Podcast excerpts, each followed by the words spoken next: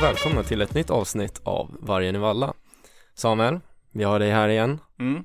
Du har plockat eh, 100% närvaro på alla avsnitt tror jag. Nej det har jag inte gjort. Eh, eller jo, i och för sig. Förra avsnittet eh, Men satt du med åtminstone? jobb extra som ljudtekniker. Mm. Eh, Behövs. så nästan. Ja, 100%. men det är lite av en bragd skulle jag säga. Mm, tack. Och sen eh, jag själv Alex är tillbaks för dagens avsnitt. Kul. Mm, det känns bra att vara tillbaks faktiskt efter Känns, lite känns som det var länge sedan du var med. Det känns också alltså. Det är inte riktigt varm i, varm i kläderna tycker jag nu Det men, känns som det dras mycket skador och sjukdomar och grejer. Ja men jag gör ju det. Eh, senast en eh, muskelbristning faktiskt. Mm. Shoutout till den då. Töntig skada ändå. Ja, du, tönt kan du gå själv. Mm, tack. Ja men det är bra början här Det idag. börjar starkt idag. Mm. Men eh, vi är också en ny gäst. Mm. Många gäster. Plockar in eh, hela, hela BG, kanske några utanför BG också. Men det är väldigt kul. Ja. Men eh, William, vill du ta och presentera dig själv? Ja. Varmt välkomna ska vi säga också. Ja. ja, tack så mycket, tack så mycket. Eh, ja, eh, exakt. Jag är här idag, William, eh, ordförande för eh, BAM. Just det. Eh, Vår chef. Ja exakt, El Chapo har vi här. Ja, Eh, det stämmer bra det. Eh, jag är 23 år gammal, eh, kommer från Stockholm, Tyresö och ja, bor nu i Linköping. Så ja, går andra året indäck eh, och var förra året analytiker i BAM. Mm. Eh, ja, precis som Samuel då egentligen. Jajamän, vi satt tillsammans. Yes. Ja, har egentligen sen alltid haft ett eh, finansintresse. Mm. Och vi kommer komma in lite på ditt Ja. intresse för aktier. Det känns ju ganska centralt i din roll som ordförande för BAM. Men innan vi börjar på det, kan inte du berätta lite om din roll som ordförande för eh, BAM? Ja, Exakt, eh, det kan vi göra. Vi kan egentligen börja. Det finns två aspekter som man bör ja, ta hänsyn till egentligen. Det finns en operativ del i BAM och sen så finns det en administrativ del. Ehm, den operativa delen är egentligen våra förvaltningsmål. Vi har en portfölj som vi förvaltar och där ska vi avkasta till en lägre risk än marknaden då.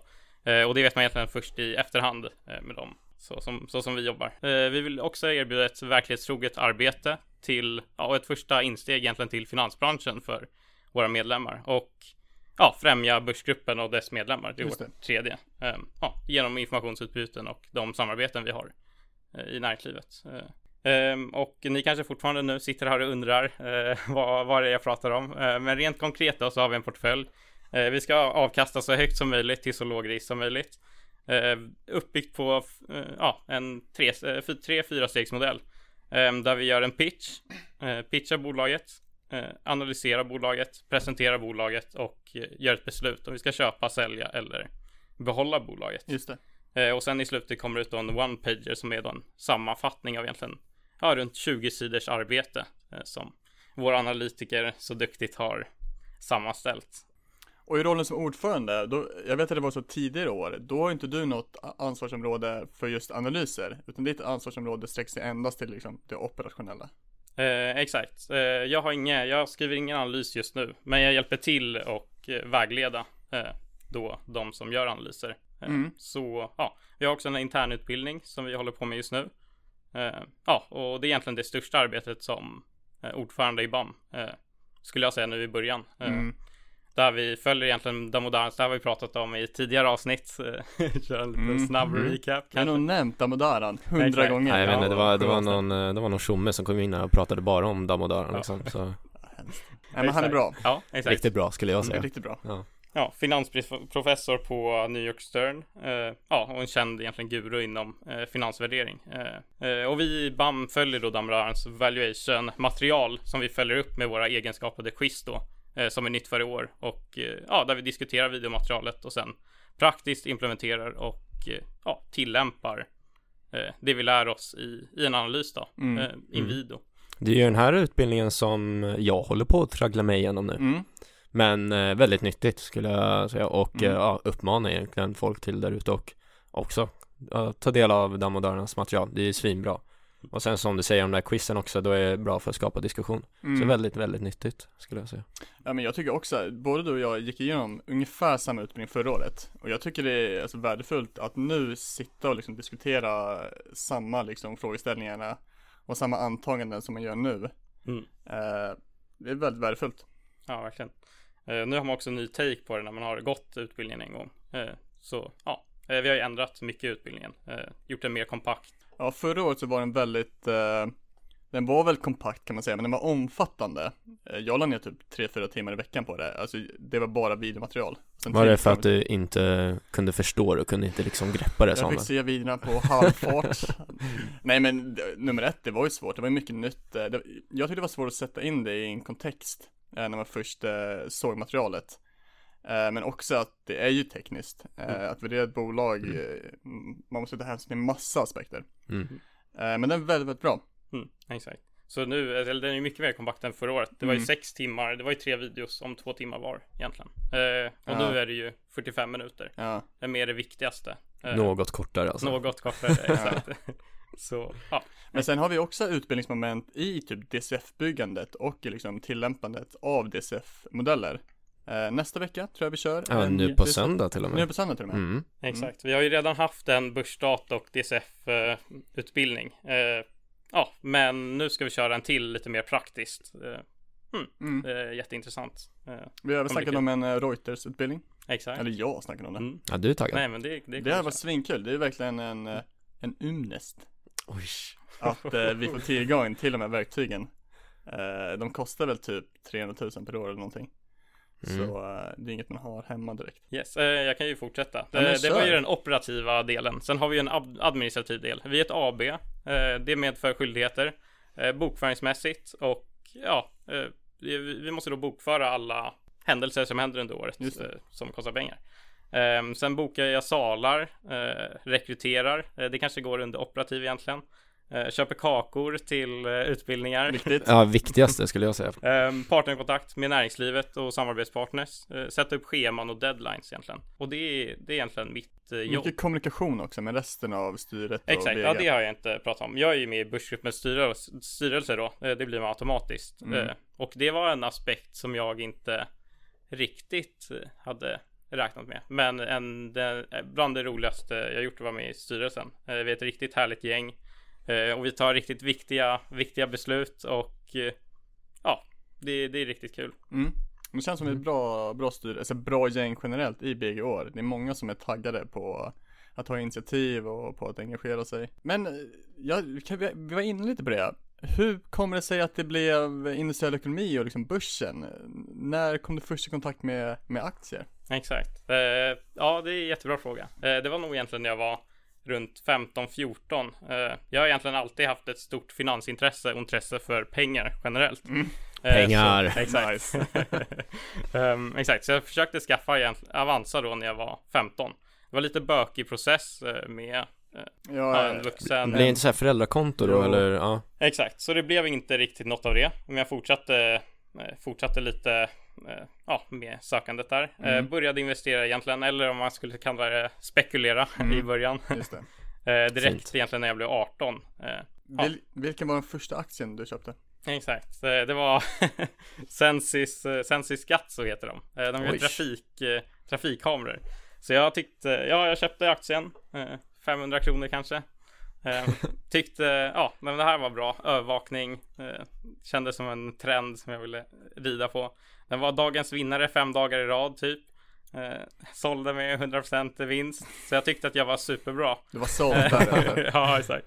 Var det, var det en FOMO-investering eller hade du faktiskt liksom letat upp det själv och Nej, jag letade upp den. Jag letade upp den helt själv. Jag hittade den på så här, dagens eh, Dagens vinnare på Avanza. Och det. Här, exakt. Men det här var jättelänge sedan. Ja men lite momentumhandel. ja, fel. exakt. Nej, exakt. Ja. Kommer Eh, du ihåg vilken första du köpte? Första aktie? Mm, Nej, alltså jag, jag, tror, jag tror nästan det var Investor tråkigt. Ja, jättetråkigt Men sen, eh, sen köpte jag även eh, Nokia lite senare då Mm, just det, det var. Så eh, I done my fair share av eh, tveksamma aktieval liksom Ja. Ja, men det är så man lär sig. Ja. Jag köpte Holmen faktiskt, när jag var 16. På min pappas konto. Ja men såhär moget val, Ja, men Hur- visst är det? hur gör man det vid 16 års ålder? Det Jag känns tänkte inte så här, rätt. träd, hur svårt kan det vara? Det här kommer jag fatta allt om. Eh, det finns väl typ få saker som är svårare än att värdera skog typ. Men eh, ja, det gjorde jag. Och sen, ja, anledningen egentligen var, eh, exakt, jag försökte ju äga, eh, jag tyckte det var en fin eh, och rolig idé att egentligen äga bolag.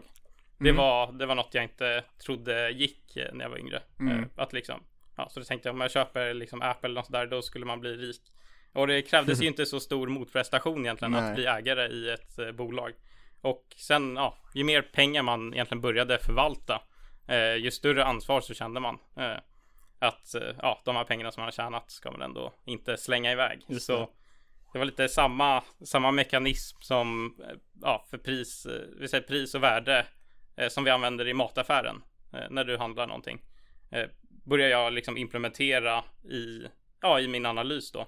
Eh, för jag ville typ inte köpa en kexchoklad för 40 kronor om den skulle vara börsnoterad. Men hur, hur, hur gammal var du när du började göra analyser och liksom kolla på aktier på Ja, och hur, hur såg de analyserna ut också? Vad, vilken nivå snackar vi om liksom? Ehm, det var nog inte, nej det var, det har inte varit eh, på så hög nivå i Mm. början. Det var mest senaste två, tre, eh, ja, tre, fyra åren som, som det har börjat, eh, ja jag, bara, jag har börjat ta tag i det. Så, så fort jag började göra analyser så eh, ja, började jag läsa, läsa mycket. Det är ett jättebra tips. Läsa böcker. Twitter är också jättebra Mm. verktyg för det. Kan du, kan du ge ett exempel då på hur tänket gick då? När eh, 18 år, Mm. Fresh out of gymnasium nästan, rullar in på Avanza eller Nordnet. Exakt. Hur, eh, hur gick tankarna när du skulle göra ett köp? Exakt. Eh, jag har alltid gillat marknaden, fokuserat mycket på marknaden egentligen. Eh, om det finns några underliggande trender i marknaden som är positiva så behöver bolagen inte anstränga sig supermycket för att det ska gå bra. Så om man har en underliggande marknadstrend så brukar det mesta lösa sig ganska bra. Stora sekulära trender, megatrender. Ja. Mm. Något man kan- Vilka trender kollar du på nu då? Eh, vilka trender jag kollar på nu? Eh, Finns det någon specifik, tänker såhär, ah shit den där trenden vill man rida på? Mm. Ehm, på senaste ESG, Mm. eh, mycket sånt. Digitalisering. Just det. Mm, ehm, väldigt rimligt. största. Sen beror ju allt på bolag. Man kan hitta trender, man kan hitta bolag som har negativa trender, men de kan parera det ändå. Mm. Mm. Och sådana bolag är också jätteintressanta för mig. Ehm, Då är det inte, ja, när det är en marknad som går dåligt så kommer det inte komma så många nya. Det är ingen som vill gå in i marknaden Nej, liksom. exakt. Nej. exakt. Ja. Ja. Jag tror jag Intressant. började skriva analyser på riktigt, alltså två, tre månader innan jag gick med i Mm. BAM. Innan det var det såhär, man kollar på P, man Mm. kollar på omsättningstillväxt typ. Mm. Eh, Men inte mer än så. Jag, Mm. jag tror det är Jo, normalt. exakt. Alltså jag, Ja. att, att börja liksom innan man eh, eh, börjar plugga är nog väldigt Mm. tidigt. Ja, exakt. Det var inga, det var ju ens, alltså jag skrev det bara för mig själv för att ha det nerskrivet. Så det var inte långa analys, det var en, Nej. ensidiga Mm. liksom. Ja. Jag, jag tror jag började, alltså om man När jag började toucha på analys, då var det William lite som du är inne på Kolla på marknad och sen så gick jag in i ETFs eller, eller fonder eh, Mm. nischade mot marknaderna För att inte eh, ta mig vatten över huvudet liksom och försöka hålla på och analysera någonting som jag inte förstår mig på Eh, Jag började också egentligen med fonder, eh, men alltid haft lite aktieinsp- eh, ja, aktieexponering. Ja just det. Mm. Mm. Jag, jag betraktar det som typ såhär spelpengar. Jag tänkte såhär, Exakt. det är 500 spänn, det kan gå hur som helst liksom. Bara kul att få lite exponering mot Holmen eller Ica eller vad, vad det än var. Men, eh, ja, William, sen hur, hur hamnar du i BG då? Exakt. Eh, Jag visste ju att eh, börsgruppen fanns när jag kom till eh, LiU. Så jag, jag var ju rakt på. Det första jag gjorde var ju att söka upp när rekryteringen var liksom. så, och sen så blev det att söka BAM. Jag sökte bara BAM. Tänkte nu i efterhand så skulle jag verkligen rekommendera att söka andra utskott också. Mm, då det är super, ja man lär sig supermycket oavsett vilken, vilket utskott man är i. Mm. Ja, så jag sökte, jag visste, jag, hade- jag visste att jag hade intresset och, eh, och sen ville jag veta liksom hur, hur det såg ut. Jag tänkte att jag var väldigt, eh, väldigt eh, bra på aktier när jag började. Mm. Men sen så fick man ju träffa de från föregående år, Mm. Emil och Joakim. Som är riktiga, då, då märkte jag att man, man kunde inte allting liksom. nej, det var en hemsk, den, vad säger man, stenen sjönk. Exakt, ja exakt. Kul, du hade alltså koll på BG innan, eh, innan du började Exakt. Hur, eh, hur då?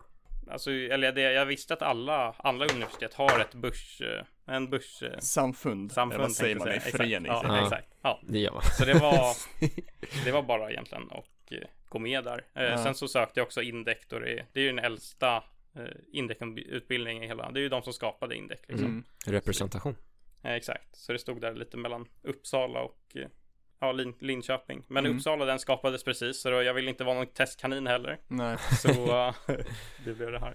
Det är eh, lite instick om exponering. Vi, eh, vi har ju påsar som vandrar runt i Stockholm nu också, BG-påsar. Jag såg det. Mm. Tidigare alumner. Ja exakt, tidigare alumner överallt, det går inte att missa oss nu så det Vi ska ju ha en alumnesittning eh, i mars, tror jag, Ja. eller april. underbart. Får se vem som dyker upp där. Eh, det ska bli kul. Det blir Jag sätta upp mitt CV på väggen. Se om jag får någon napp. QR-kod Exakt. Men William, vi var inne på det, lite tips. Finns det någon f- speciellt nyckeltal du kollar på när du tittar på en aktie? Oh, eh, jag kollar alltid, eller sen, det, allt beror egentligen vilket bolag man kollar på och vilken bransch de verkar inom. Eh, jag gillar att kolla, det första jag kollar är om, om jag skulle exponera mig mot en ny bransch. Vilka branschspecifika nyckeltal är eh, ja, de mest, eh, de viktigaste. Mm. Om vi, ja, exakt. Så branschspecifika nyckeltal, eh, de finns för en anledning liksom. Sen kollar jag alltid nästan, ja sen beror det på bolag, men ev ebit Mm. jättebra, bo, eh, jättebra nyckeltal. Och för de Ja. som inte har koll, vad är det som skiljer PE och evigt ebita? exakt. Då kan vi börja med att säga att, ska vi förklara på ett På ett snällt sätt. Exakt, ett snällt sätt. Eh, då kan vi börja med, ja, jag kan bara förklara vad de är för något först. Mm. Eh, PE, price genom earnings, så aktiepriset genom vinsten per aktie.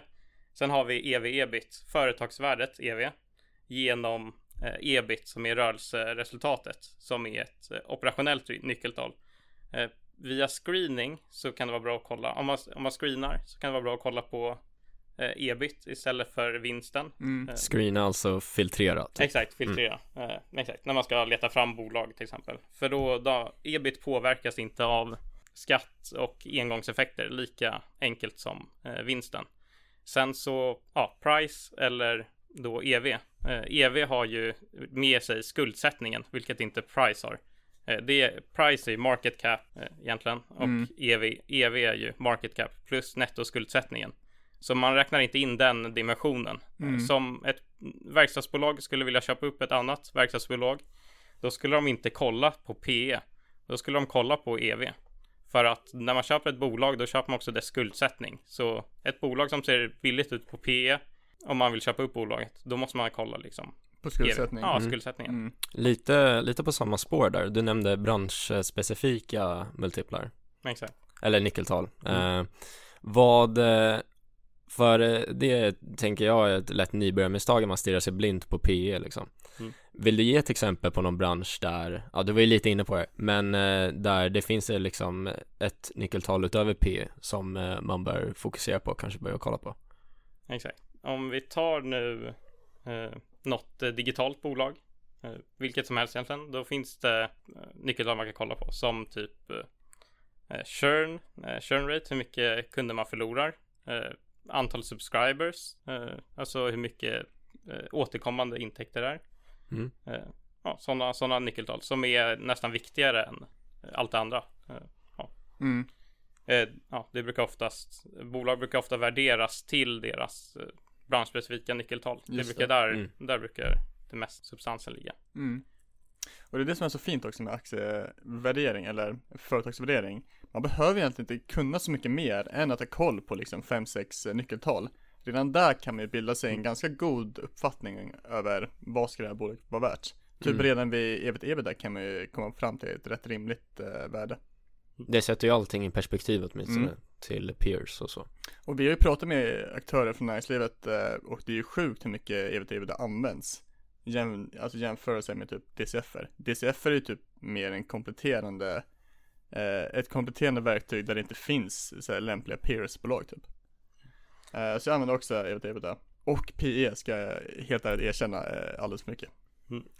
Vissa aktieanalytiker jag har pratat med så har också berättat att så fort man nämner eh, DCF i sitt telefonsamtal så lägger de på. Så Ja, ja men, Oh. ja. Ni hörde det här först, det är bara att undvika då ja, börja snacka vack och grejer. Nej det orkar man inte.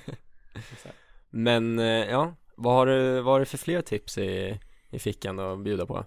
Ehm, jo, men jag kan bara, exakt. Det bästa är egentligen när man ger tips är att man anpassar det till mottagaren. Mm. Eh, Det är jätteviktigt. Om man vet att personer i fråga inte kan så mycket eller kan mycket så beror tips, eh, så ja, skiljer sig tipsen åt. Eh, så man kan inte, om du är ny eh, på aktien nu Samuel Mm. och jag säger till dig att ja, men du måste vara liksom contrarian, tänka utanför boxen och du måste Obehagligt. Ja, exakt. Och det, det är inte så bra tips att ge till någon som för det, är, så här, för det är därför det är så man skapar överavkastning, alfa och edge i Mm. sin investering och kan överkasta alla.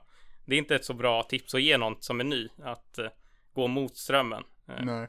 Så det bästa egentligen eh, tipset att ge nya är att ja, men köp eh, globala indexfonder kanske. Ja. Eh, inte gå in direkt på aktier. Sen allt eftersom ha någon spel eh, leklåda liksom. Ja. Och ja. Och det, Alltså jag säger, börja med P talet och köp Mm. bolag som du känner till.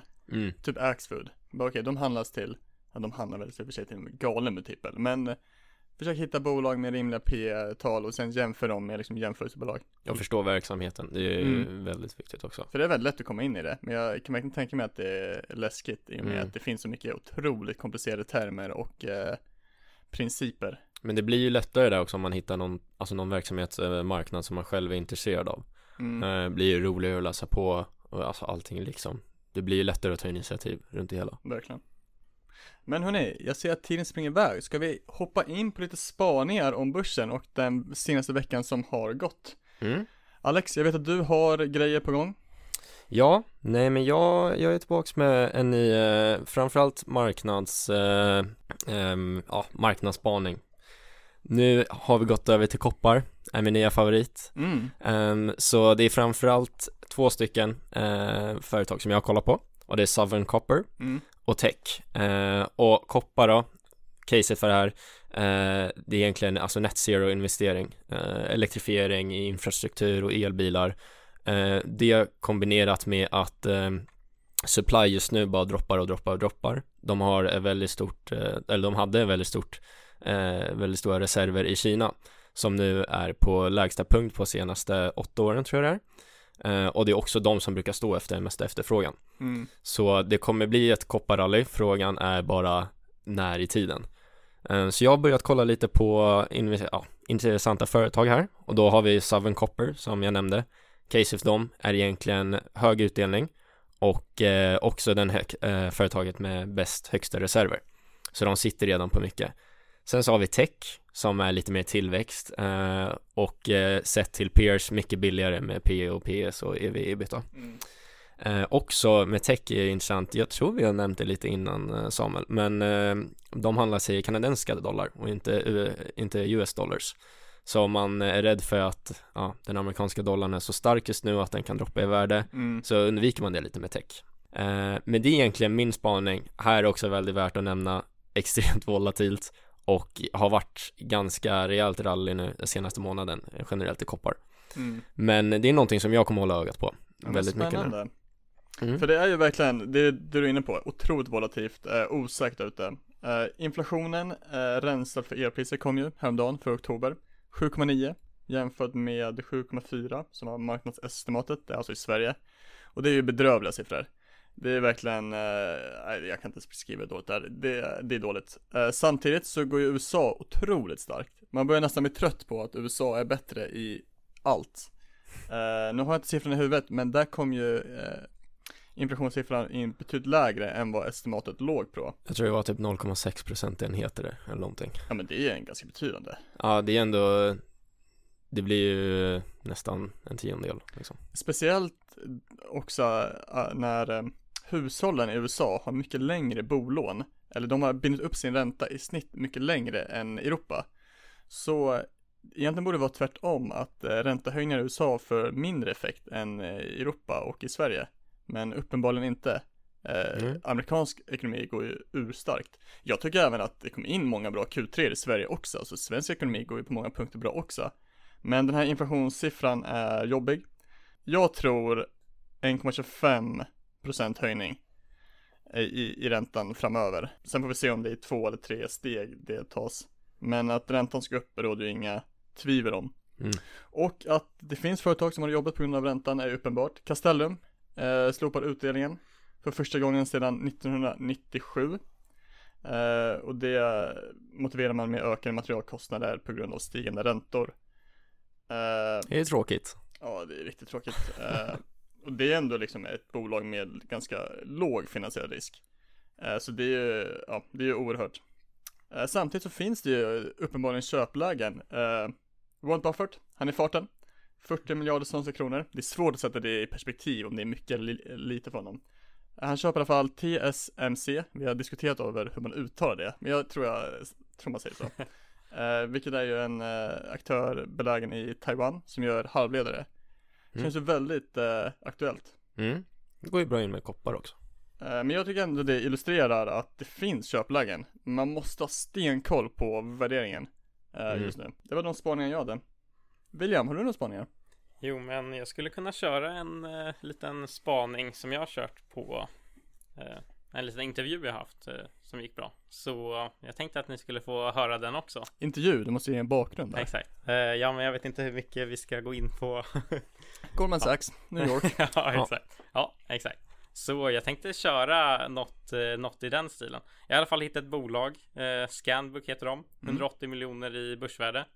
Ehm, jag kan eh, lite prata om hur man, när man går på en intervju och vill ha en, eh, ja, ska säga en analys hur man ska hålla den. Eh, eller de vill gärna ha den kortfattad, eh, snappy och eh, ja, eh, lugn. Jag tänkte köra en. De vill väl att man också målar upp en historia Exakt. för bolaget. I exakt. synnerhet om det är ett mindre bolag.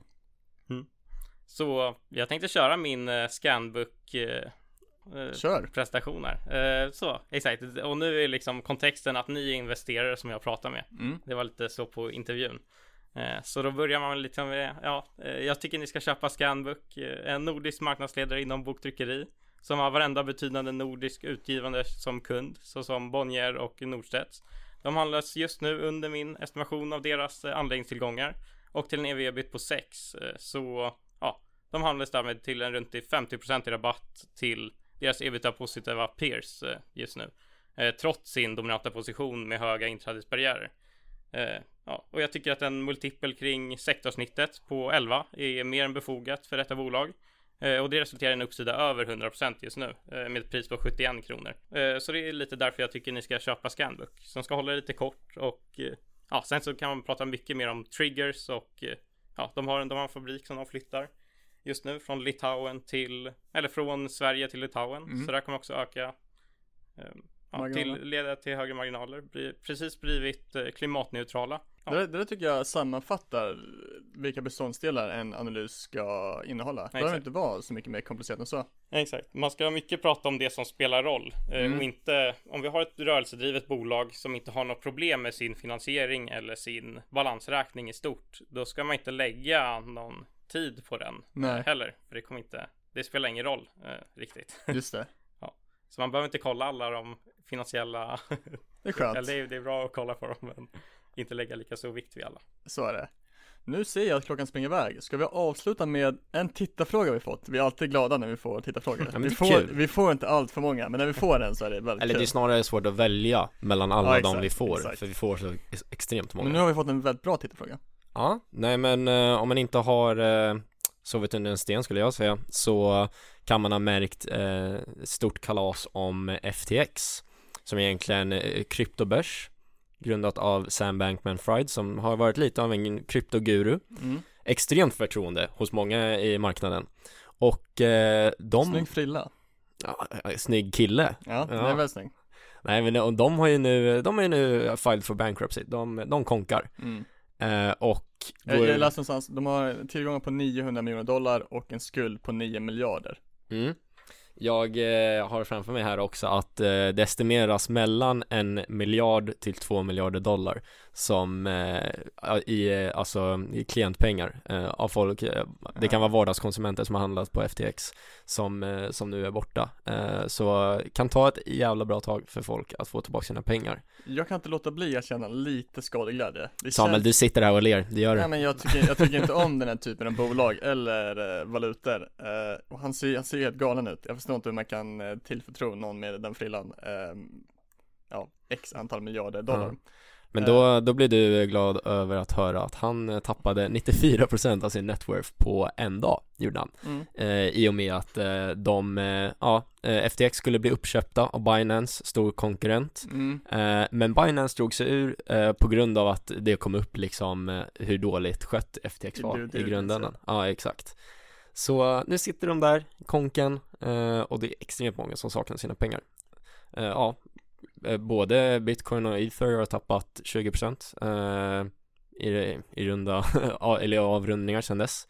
Så det, det påverkar ju hela marknaden nu. Mm. Eh, helt sjukt att en sån stor aktör bara att det går, Verkligen. går helt åt Ja men det, liksom. alltså, det gick ju på timmar liksom. Ja, gud ja, exakt. Så ja. Ja, nej men så det var egentligen, eh, hoppas det var ett svar på tittarfrågan. Mm. Skicka gärna in fler tittarfrågor. Mm. Samuel är keen på att svara. Ja men jättekeen på att svara. Men med det tror jag vi säger stort tack till dig William för att du kom hit och gästade oss. Mm. Och eh, stort tack till alla som lyssnar. Tack! Ha det bra!